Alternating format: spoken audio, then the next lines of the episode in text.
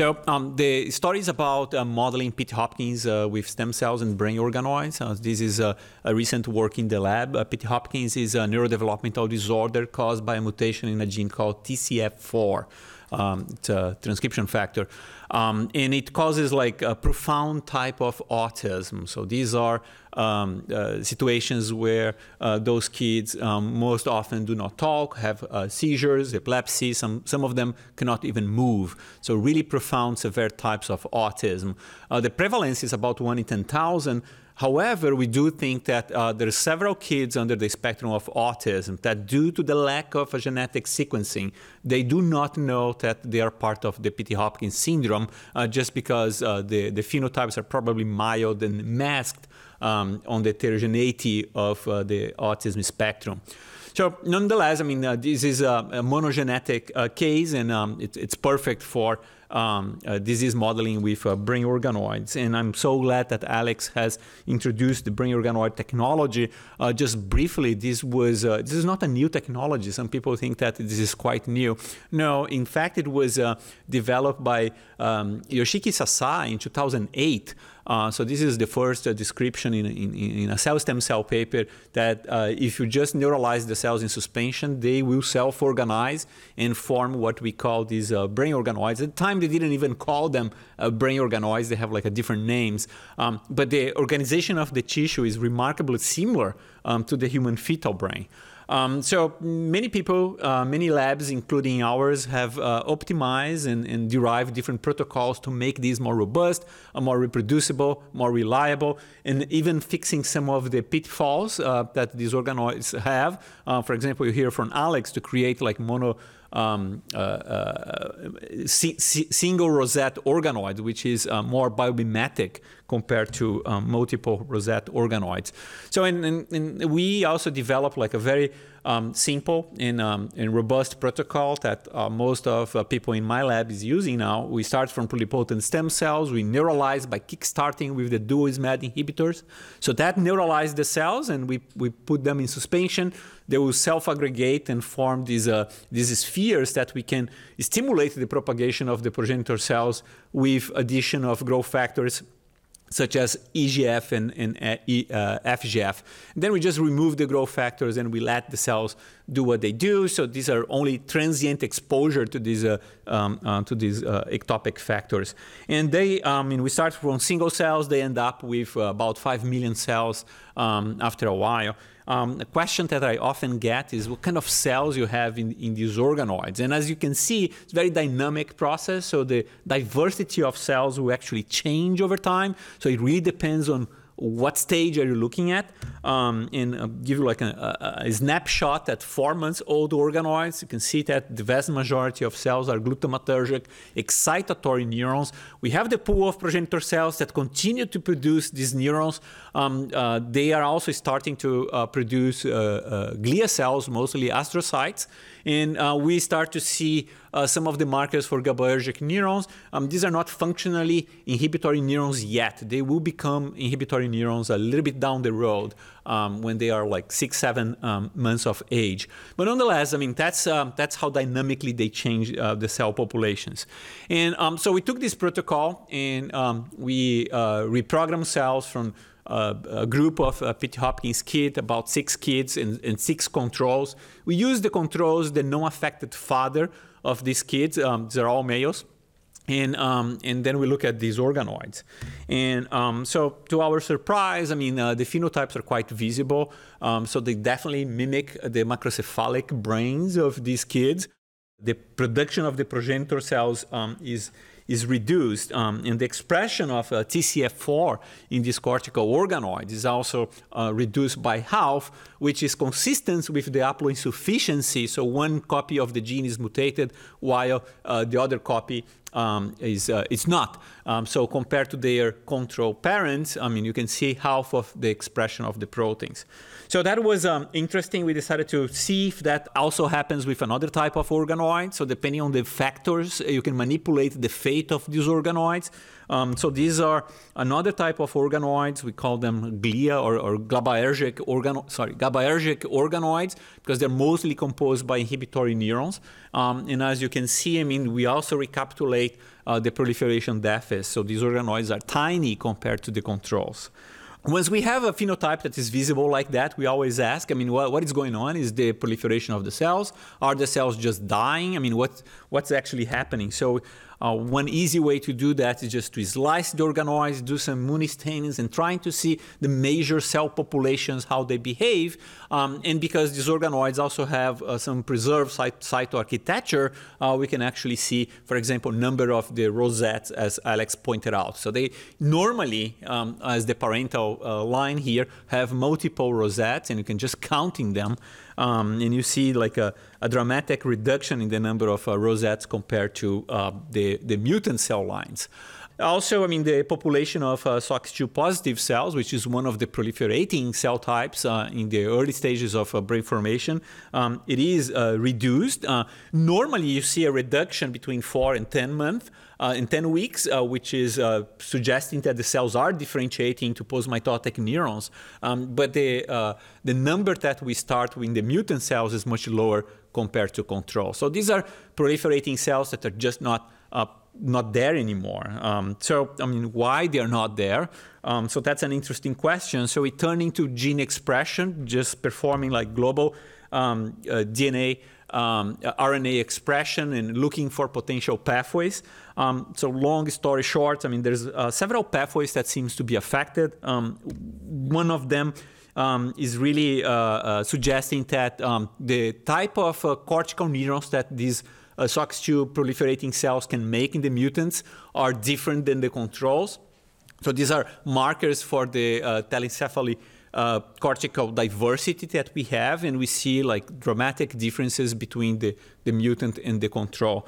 So we we look into um, into validating that with uh, um, immunostainings, and um, this is like some markers of uh, different cortical layers. For example, CTP2 and SAPB2. I mean, you heard, you heard from Alex that these are uh, different cortical layers, and we quantified them. Um, and again, I mean, we see quite dramatic uh, uh, differences between the controls and the mutants at different stages of development. Um, so basically, these uh, SOX2 uh, positive cells are not making this type of cortical neurons. So um, in theory, I mean, the, the patient's brains are missing uh, some of these uh, layers in the cortex, and that might uh, contribute to the, the, the, phenotypes that we have in those kids, including the cognitive um, decline and everything else associated um, uh, with their conditions in, in, in autism. Um, always, when we get this type of um, uh, phenotypes, uh, we look for some kind of in vivo validation. And I must say here that the mouse model for TCF4 doesn't show um, dramatic phenotypes. It kind of does not reproduce uh, the biology that we see in humans.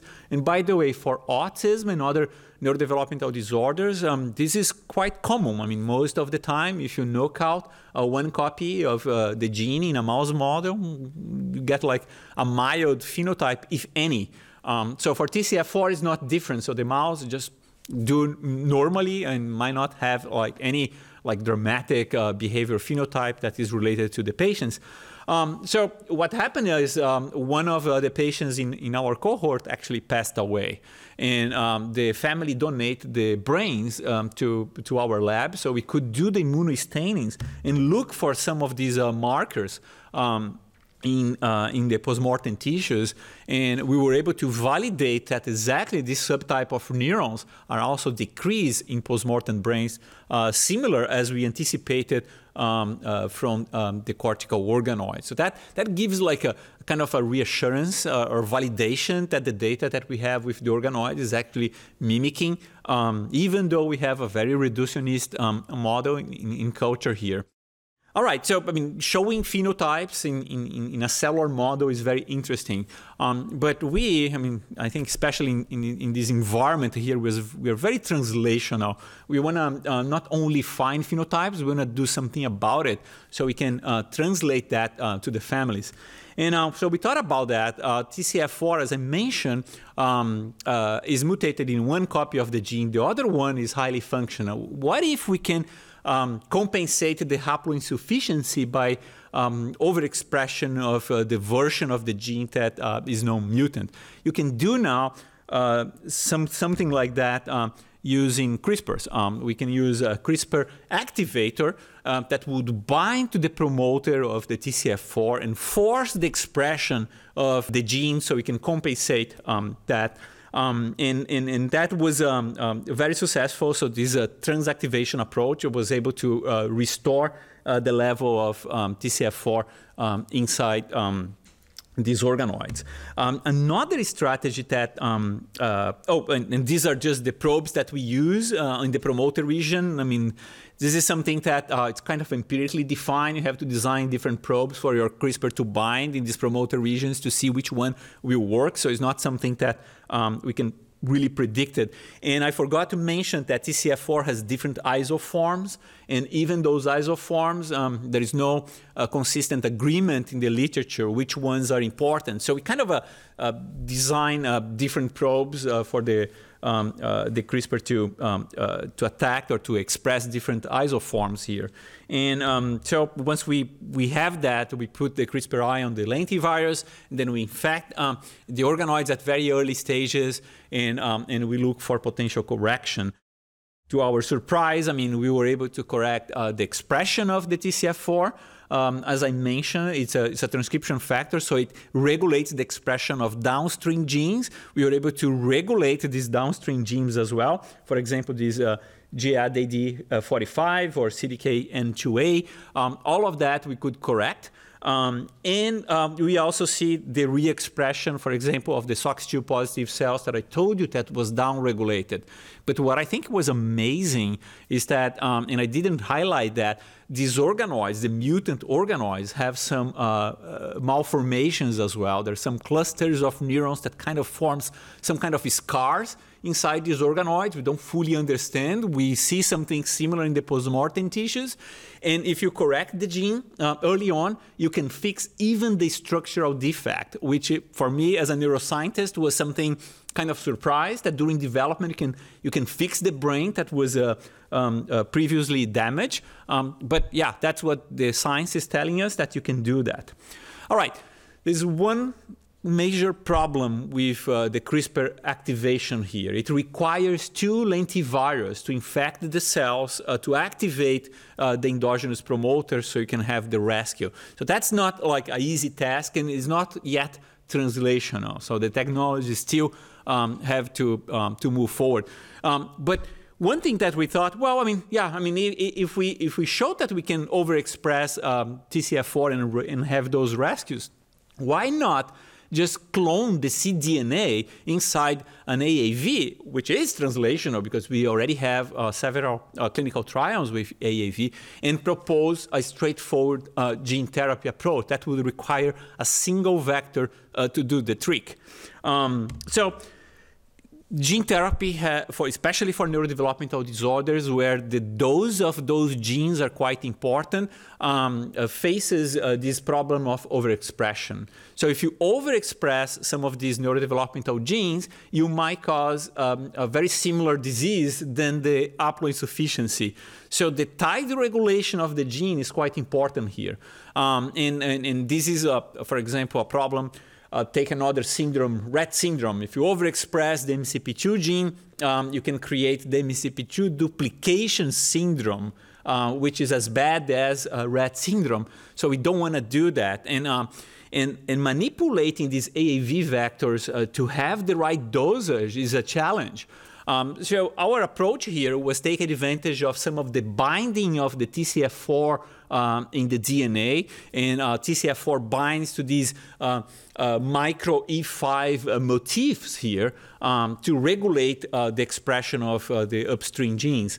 Um, so um, we didn't know if that would work or not. Um, so we cloned different sizes of these uh, micro E5 boxes uh, upstream to a minimal promoter that would fit inside an AAV vector. And um, turns out that this uh, expression uh, we can regulate really nicely the amount of TCF4. So we we end up choosing like the right amount of uh, E uh, micro E5 boxes to have the right amount of expressions that we see in a in a Y type or in a parental control. So we use that to uh, construct our um, AAV uh, vector approach. And, and then, I mean, we, we, we build the organoids, and um, at certain point, we infected with the AAV. Um, and the AAV was um, um, very useful to transfect the cDNA back, and we see the re-expression of uh, TCF4 to the levels that we were uh, expecting. And uh, similar to the transactivation, we see the restoration of the SOX, uh, SOX2 positive cells, restoration of uh, the morphology of the rosettes and the organoids, and um, more importantly, we start to see uh, back again um, the CTIP2 positive cells um, that were missing in the first place. These are uh, more mature organoids. And these CTP2 positive cells, I mean, are important in the cortical connection. So it's, it's part of uh, the networks that really wire the brain at very early stages in development. And one way to measure the connectivity of those neurons is really to place the organoids on top of a multi-electrode array so you can record the activity um, of these uh, uh cortical neurons over time.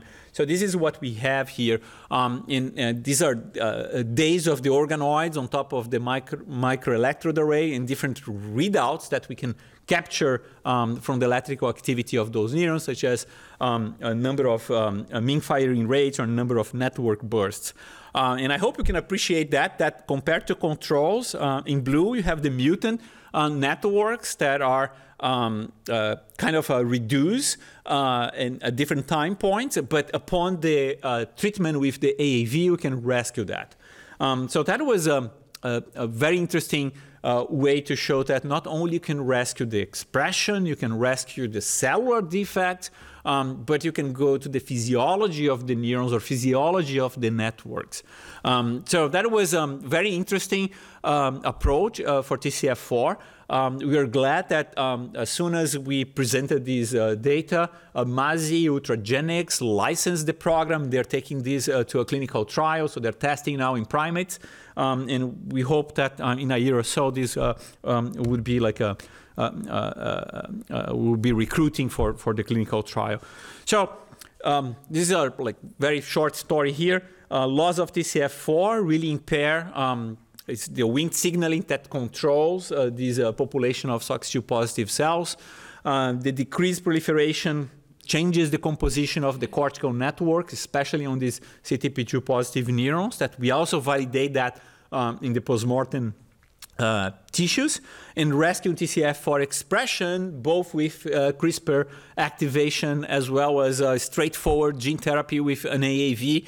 Um, as long as you control the, the right expression of the TCF4, you can have like a full rescue with no uh, side effect or, or, or, predicted side effect. We don't see any toxicity um, uh, from these vectors. So we're quite excited about that.